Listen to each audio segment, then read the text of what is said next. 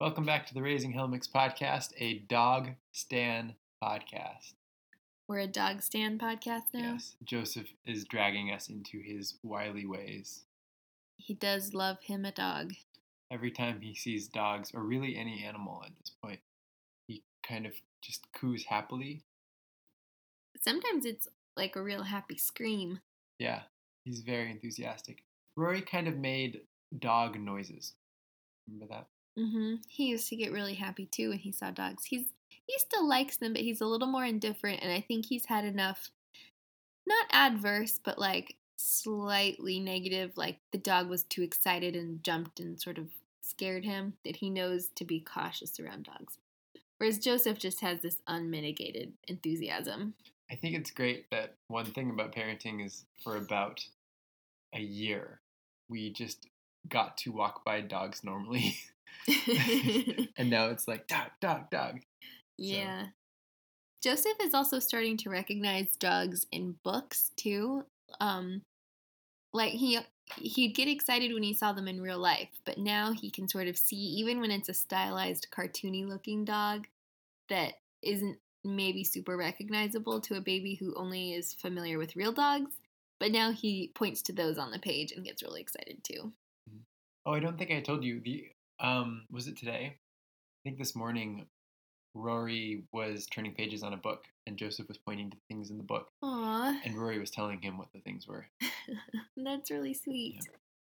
So he's teaching him for us. Yeah, definitely. I mean, he does like looking and just pointing at the animal on each page. Like, he really likes the books Snuggle Puppy by Sandra Boynton. We're a pretty big Sandra Boynton household, actually. And just every page, you turn it, and he's like, that's the dog. And it's a book about the same dog, and the dog is on every page. But still, it's Joseph's like, I found the dog. I found the dog again. There it is again. So excited. So, best book ever. Incredibly easy to entertain a baby. Rory's at preschool now. Yeah, we finished 3 weeks of preschool. He's doing okay. We're at a cooperative preschool, which means the parents of the students all take turns being the third teacher in the classroom. So we always have three adults, and one of them is always one of the parents.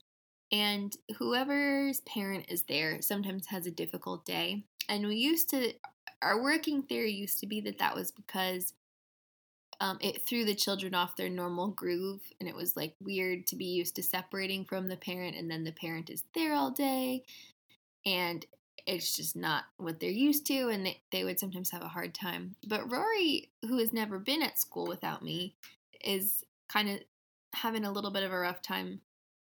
Not that bad, but he doesn't have a ton of stamina for the morning yet, even it's only 3 hours. And I think it's maybe weird for him to see me in a different role than I have at home. I'm a teacher, I'm professional, I'm caring for a lot of other children.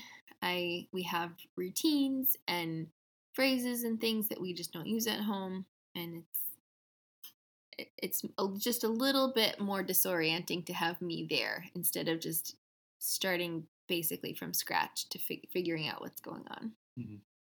But we're having a good time. We went to the birthday party of one of his classmates yesterday. He's making some good little buddies. It's a good group of kids. Yeah, he and the birthday boy just chased each other around for like an hour. Yeah, in this little party room in the lobby of a big condo building in Roslyn.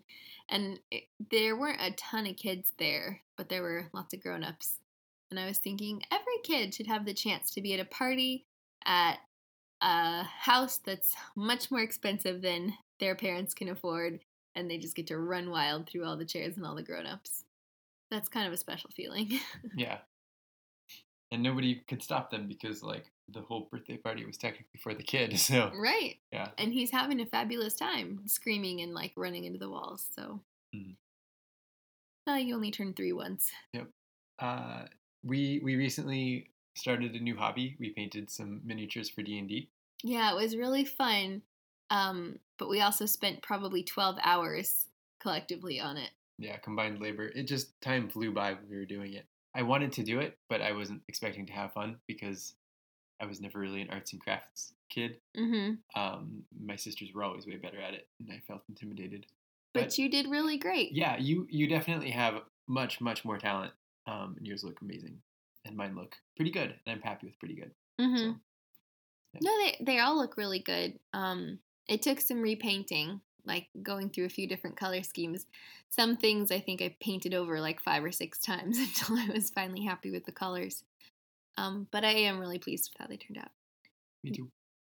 We celebrated Michaelmas today, or as our friend put it, Hell Michaelmas. Yeah. And so traditionally you eat roast chicken and carrots and blackberries. And we played Dungeons and Dragons with our new minis, and we slayed a dragon, which felt very appropriate for this liturgical feast day. Yeah, it's probably the best we've ever done. That's liturgical living, folks. Feast day. Yeah.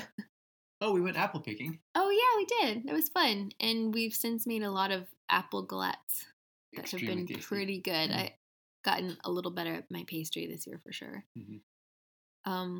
There were a bunch of cows on this farm. In fact, it's this farm in Maryland called Rock Hill Orchard, where they make and sell ice cream from the cows that live on their farm.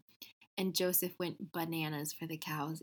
I've never seen him so happy and excited to be just every single one. They have a ton of calves there, and he just would run up to them and like just grab their faces through the fence. And they love it. They love the attention. They're super friendly.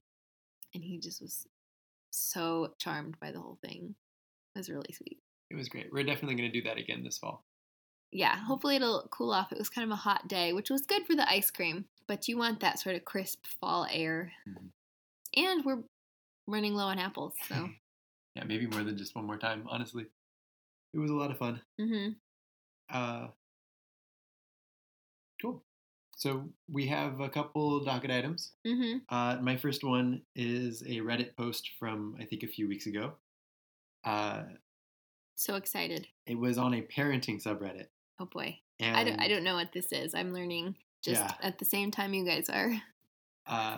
The title was, I tried using a school fundraiser to teach my daughter about economics. Mm-hmm. It got out of hand, and I have a meeting with the school on Friday. Oh, no. So her daughter's in 8th grade. And the school is doing a fundraiser, mm-hmm. and it's facilitated by an outside company. Does the coordination, right?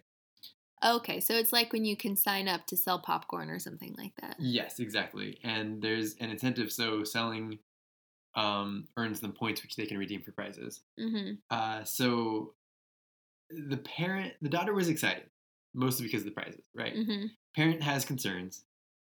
Said, okay, you can participate as long as we do the math. Like on how this fundraiser works, mm-hmm. right? So the parent's a total nerd.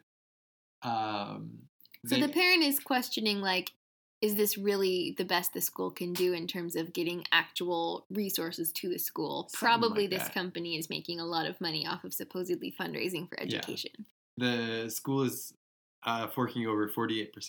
If she raised $100, the school would get $52, and the company would get $44. Okay, so there's $4 missing from there. Right. So that's what the product costs? No, right. Okay, so the $4 is the prize that she gets based on the points that she'll earn. Oh, my goodness. Right. Ay. Yeah. So your kid is going to peddle and, like, collect $100 from your neighbors and your coworkers, which realistically you are going to be the one... Yeah. Doing the footwork for that, and then she gets to take home a whole $4. Right. And the school gets $50. So this person estimated, based on how long it takes, like they found some data on how long mm-hmm. these door-to-door sales take, that the kid would be earning like a couple dollars an hour mm-hmm. for the school. Yeah. And then even less for herself. Yeah, pennies on the dollar. Yeah. And so the parent goes like, look, you can do this if you want to. We did the math, and this mm-hmm. is up to you to decide if it's fair. And the kid goes, well, no, I don't think so. Like, I'm not going to be getting much money out of this, and like the school isn't even going to be getting half of it. Right. You could be like, so if you want $4, you could walk door to door for 100 hours, or you could mow the lawn and watch your little brother today so I can go to the grocery store. Exactly.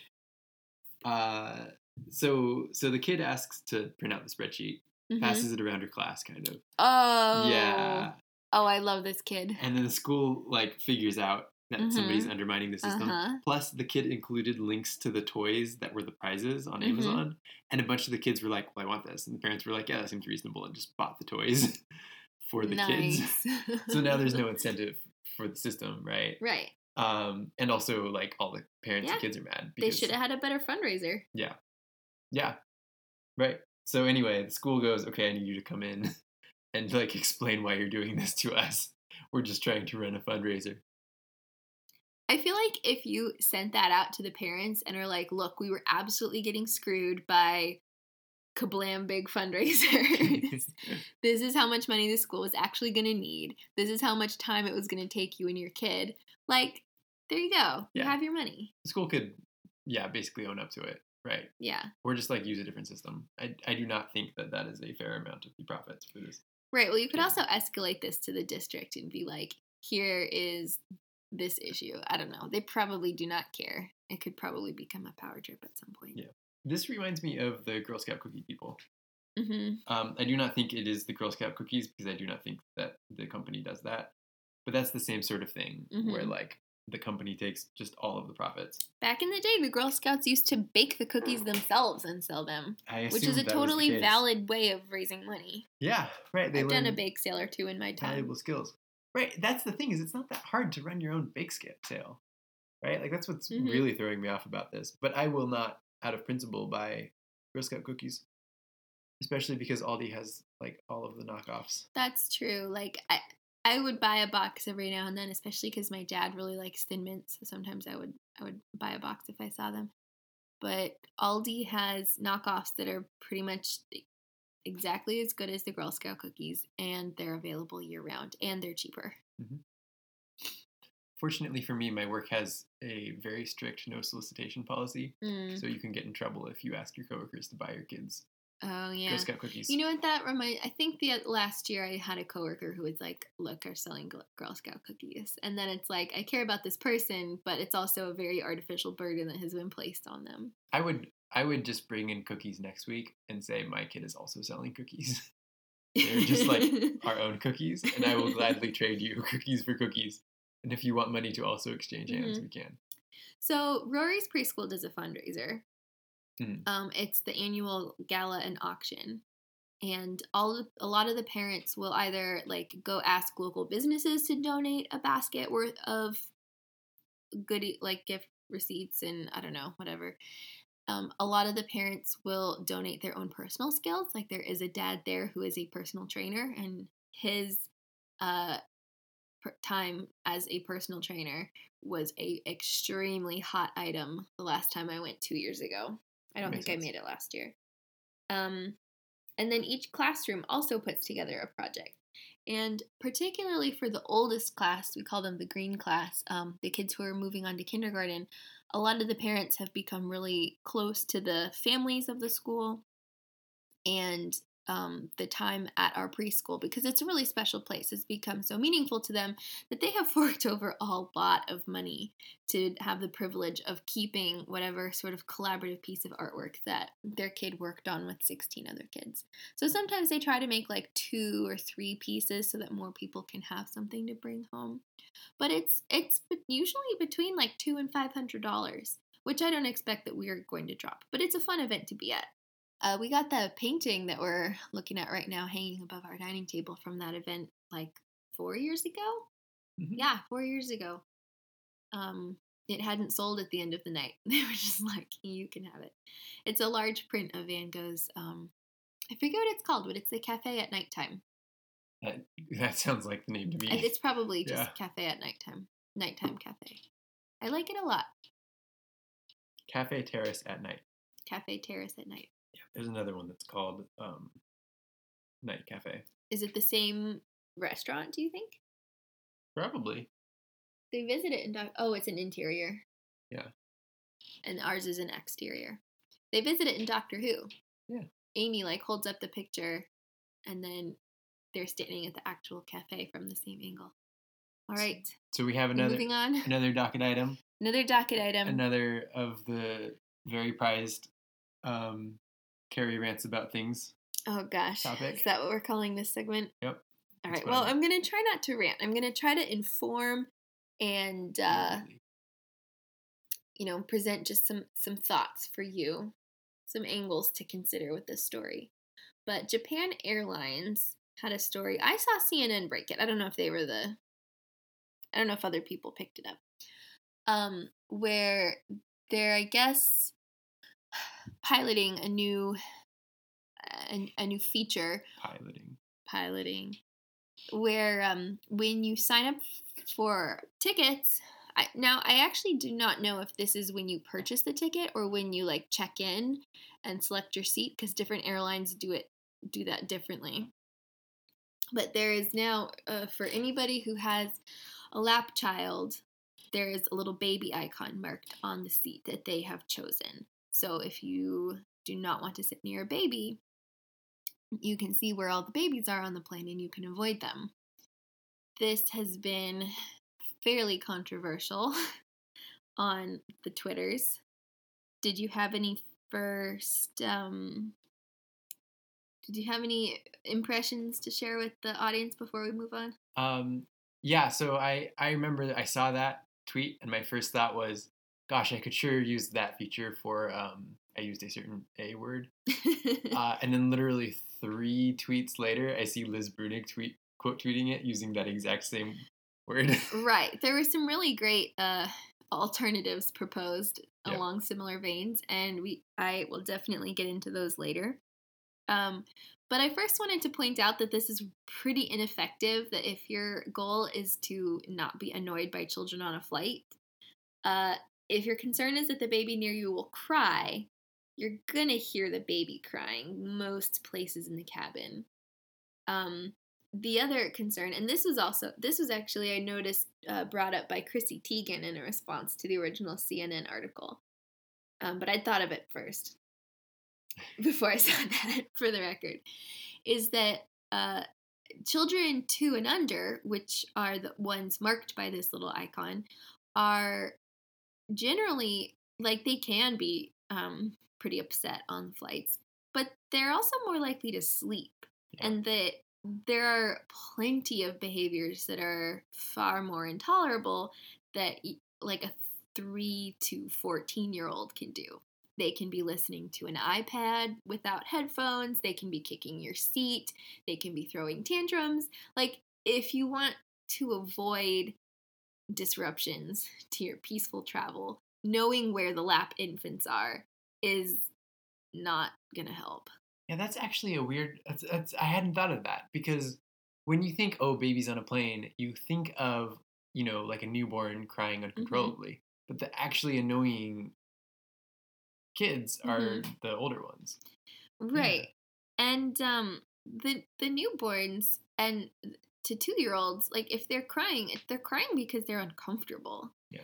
You know, and it feels really unfair to label them and sort of set them apart as this undesirable class, which I will get into in a second, when there's plenty of people who know better, who are old enough, who can be just as disruptive on your flight.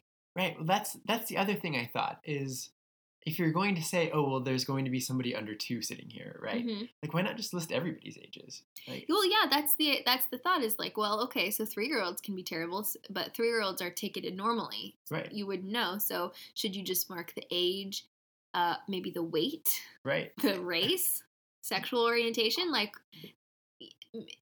the people who have disrupted my peaceful travel the most, honestly, have been old people asking me how to get their technology to work. Mm-hmm. That has happened several times. One guy was pissed to no end that he could not watch the last season of Breaking Bad because the Wi-Fi wouldn't let him use Netflix. Mm. And I had to explain to him, like, how bandwidth worked. Right. There was a news story that I read recently where this woman was sitting in first class, and there was a black man who ended up being seated next to her, and she had brought her emotional support dog with her, and he's like, look, I am severely allergic to dogs, and I will be extremely sick and uncomfortable if I have to sit next to this dog for the entire flight.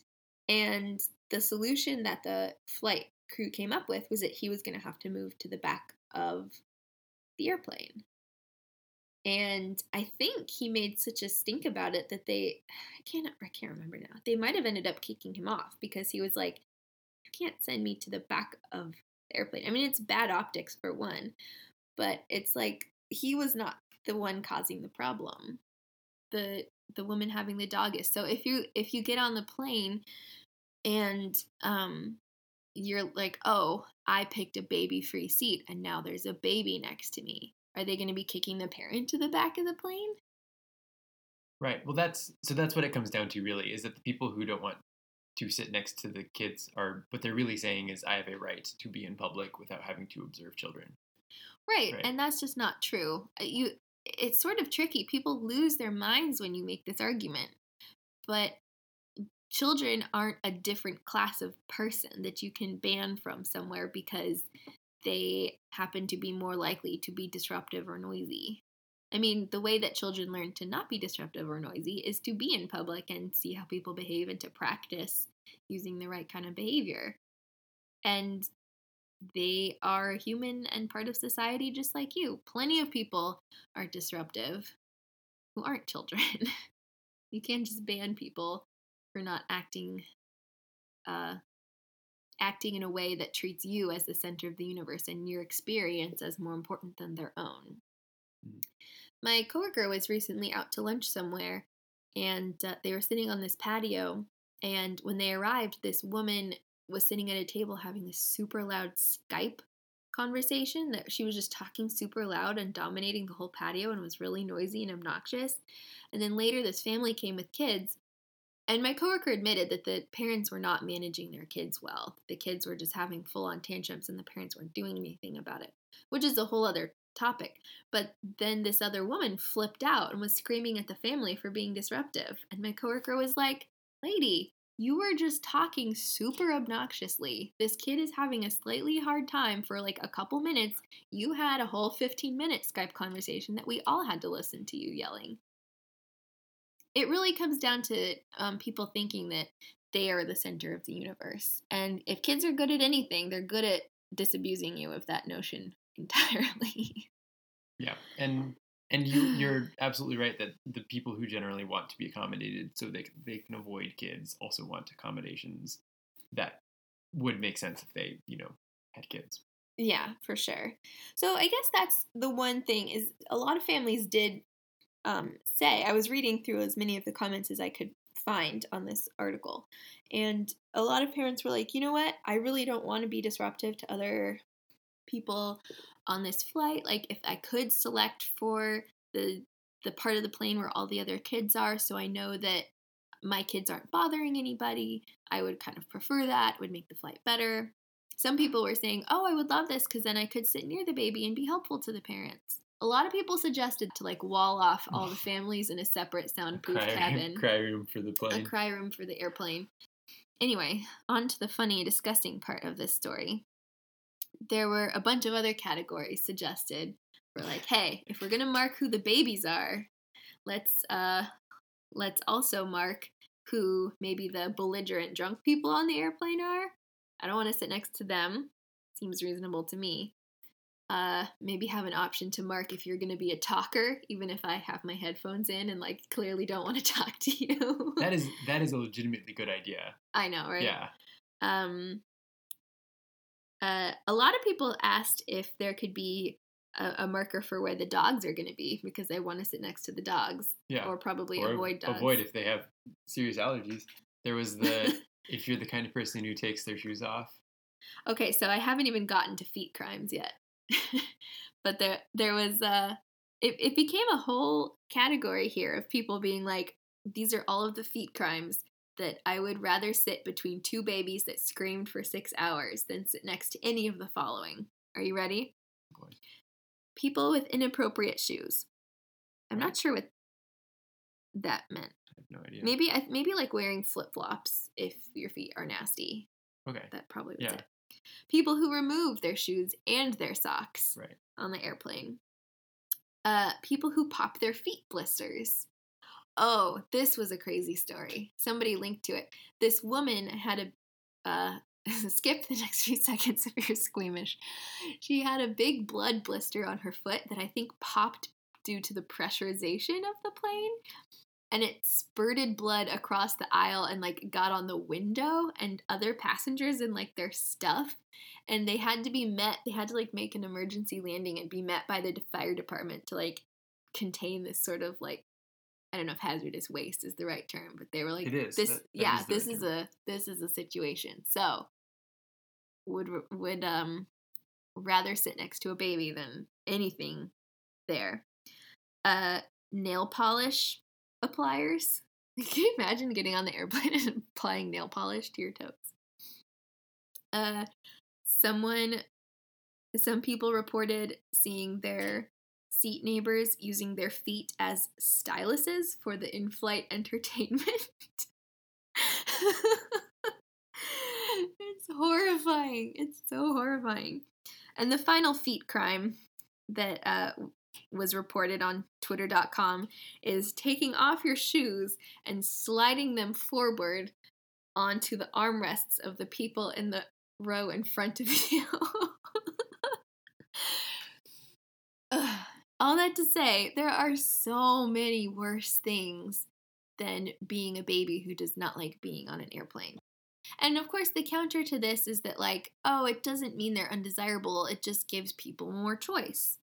But you only have to look at the replies to the article to see the people being like, oh, thank God, next step is to ban babies from flying entirely, to see that, like, give an inch and they'll take a mile, like, to acknowledge that, oh, hey, some people find children unpleasant, gives them all the room in the world to complain and commiserate with each other and to, I would say, sort of evangelize for the we do not deserve to have to put up with other people's children mindset. Yeah, there was a post from a guy who one would not necessarily expect to be on the correct side of this issue. Like, could have gone either way. Mm-hmm. This is a guy I actually knew from law school. And he was very, very, very anti any of this sort of discrimination against babies. Mm-hmm. And his primary point was babies are people too. Mm-hmm. But his secondary point was that society does, and we've talked about this over and over again, but it's important. Society does such a terrible job of taking care of families. Mm-hmm. We don't have good pre-K. We don't have a great school system. We separate mm-hmm. parents from grandparents, basically, as an economic norm. Childcare costs like 30% right. of your income. and childcare necessarily falls on women. So if you exclude children from public, you're basically saying women need to stay home so that nobody else has to deal with the children. Yeah. And so his point was, when you say you're anti-baby, you're actually saying you're anti anybody who makes the decision to become a parent, and also particularly anti-women. Mm-hmm. And I think that was, I mean, it's a fight between people who think it's worth the time, energy, and money to raise children, and the people who do not think it is worth that from a societal standpoint. Mm-hmm. Anyway, I think that's all for this episode. We have a rather long clip of Rory reading a book on his own. I think, yeah, so he's not quite reading yet, although he does recognize some letters, particularly his own name. Reciting a book. Kind of reciting, kind of narrating what he thinks the book says, which is definitely an early literacy step. So, yeah. So enjoy. Please enjoy. I forget what he talks about, so I'll be as surprised as you. So, it was about an hour and 2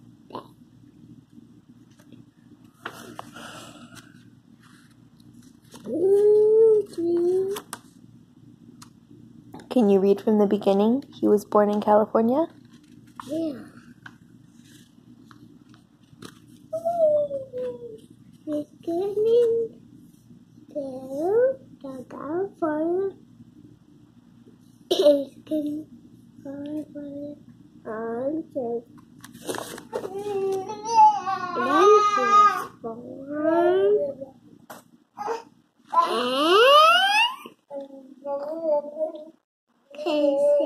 was born to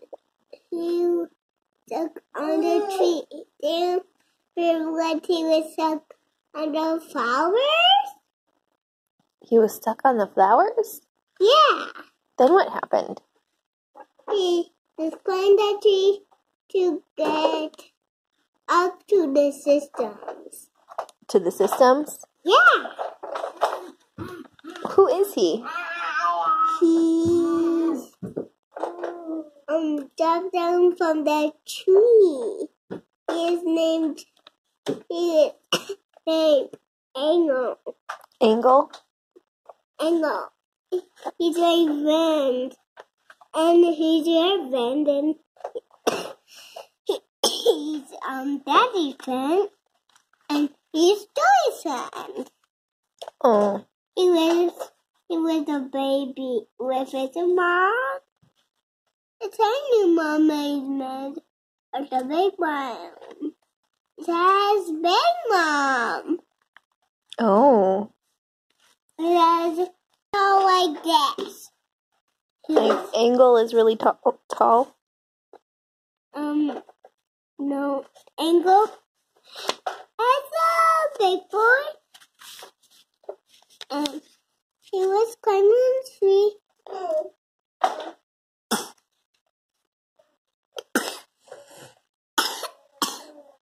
And his mom let him climb all the way up there. His mom let him climb all the way up? Yeah. Was it scary? No.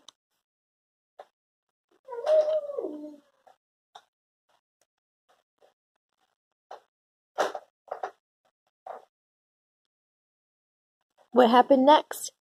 He just fell down on the pen with somebody shooting it all the way up there. And he fell down on it. Do you remember that? He fell down? Oh no. He fell down on the tent. On the tent. Did he get hurt? No. Then what did he do? He dropped a ball on it again. Oh my goodness. Somebody got his time on it. And how did it end? It was pretty good, but it was, he dropped a ball on the tent, and then he ran down to get it. The end? Yeah. Say the end. No. There's other things and then it says the end.